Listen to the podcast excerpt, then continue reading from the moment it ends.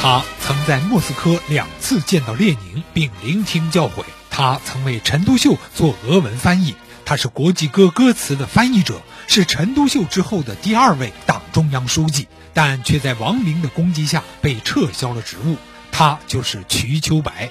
一九三四年，红一方面军主力八万余人撤离中央苏区，作为中央分局委员兼宣传部长的瞿秋白和陈毅、项英等人被留了下来。这是他身体的原因，还是博古的排挤迫害？在撤离苏区转移过程中，瞿秋白不幸被捕。面对国民党高官的软硬兼施，他慷慨陈词，毫不畏惧，最终唱着国际歌英勇就义。而三十多年后，他却被人扣上了叛徒的帽子。请听老林说旧闻：瞿秋白的被捕与就义。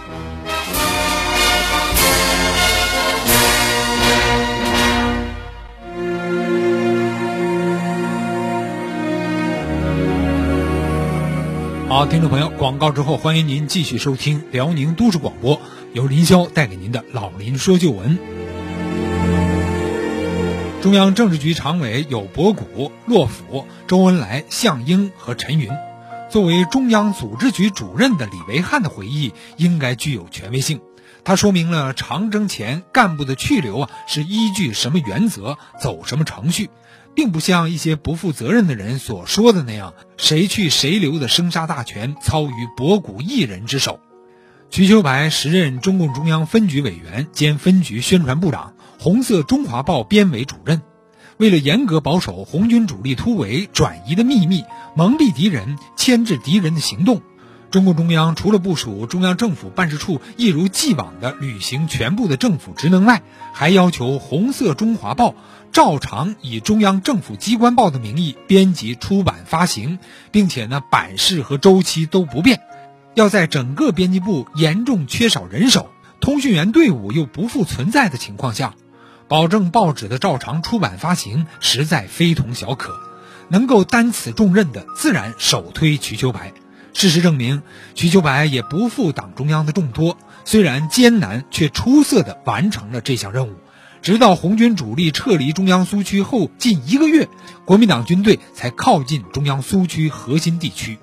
瞿秋白被留下，还有他自身的原因，那就是他身患肺病，健康极差。难以承受长途跋涉的艰难险阻，且当时战事袭扰及医疗困难，就连身体不错的董必武事后也坦率地承认，假使在出发前就知道要走两万五千里的路程，要经过十三个多月的时间，要通过罕无人迹、无粮食的地区，如此等等，当时不知将作何感想。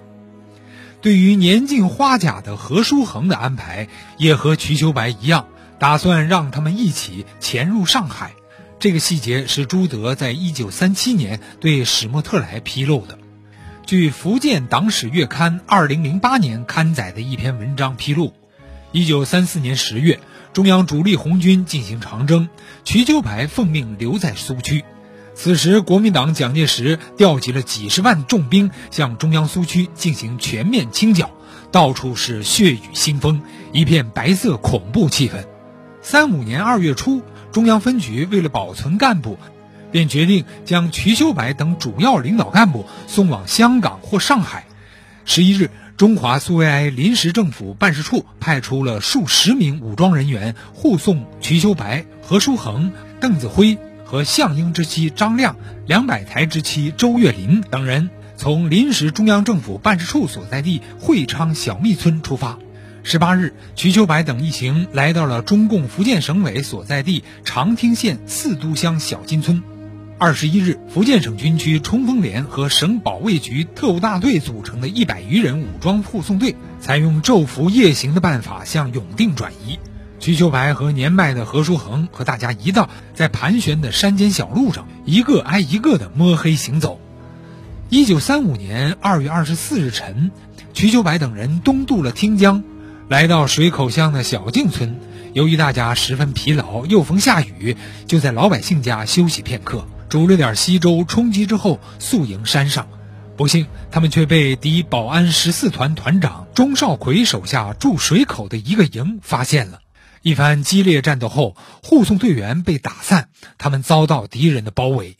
邓子恢是闽西人，地形方向都比较熟，得以突围逃生。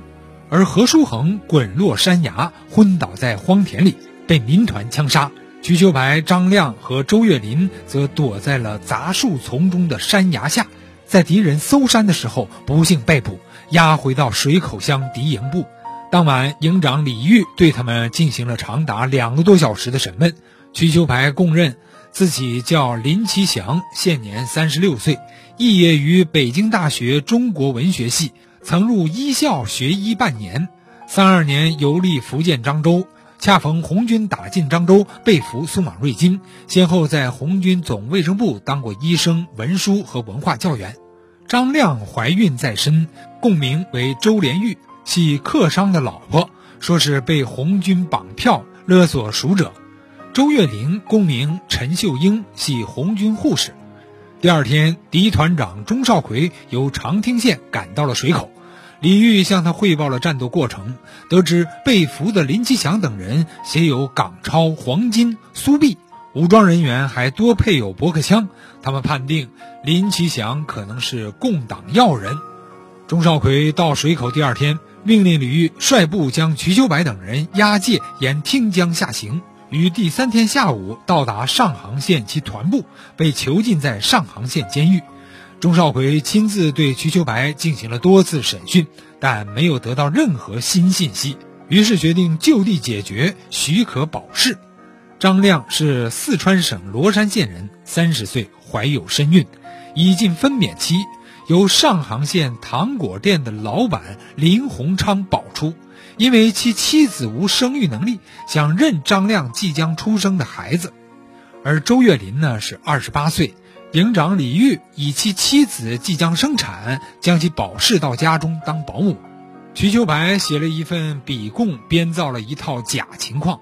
李玉看了供词之后，对瞿秋白说：“如果上述情况属实，可以取保释放。”瞿秋白为了早日脱身，即以林其祥名义给在上海的妻子杨之华和鲁迅、周建人写了信。四月初，在上海商务印书馆工作的周建人收到秋白的来信，得知他在监狱的困境以及可以取保释放，于是周作人、鲁迅、杨之华忙于找朴宝，但不料想国民党的报纸却很快刊登了瞿秋白被捕的消息，使他们的营救计划成了泡影。瞿秋白的真实身份为什么会暴露呢？原来四月十日，国民党第八师在长汀的归龙山俘虏了中共福建省委书记万永成的妻子。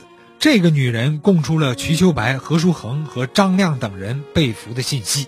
于是，国民党驻闽绥靖公署主任蒋鼎文即电告驻防长汀的三十六师师长宋希濂和第二绥靖区司令员李默安紧急查报。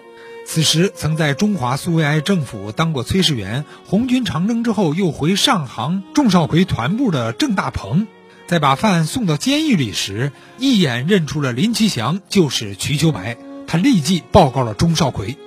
这样，瞿秋白身份暴露后，被押送到了汀州国民党第三十六师师部关押，张亮、周岳林也重新收押。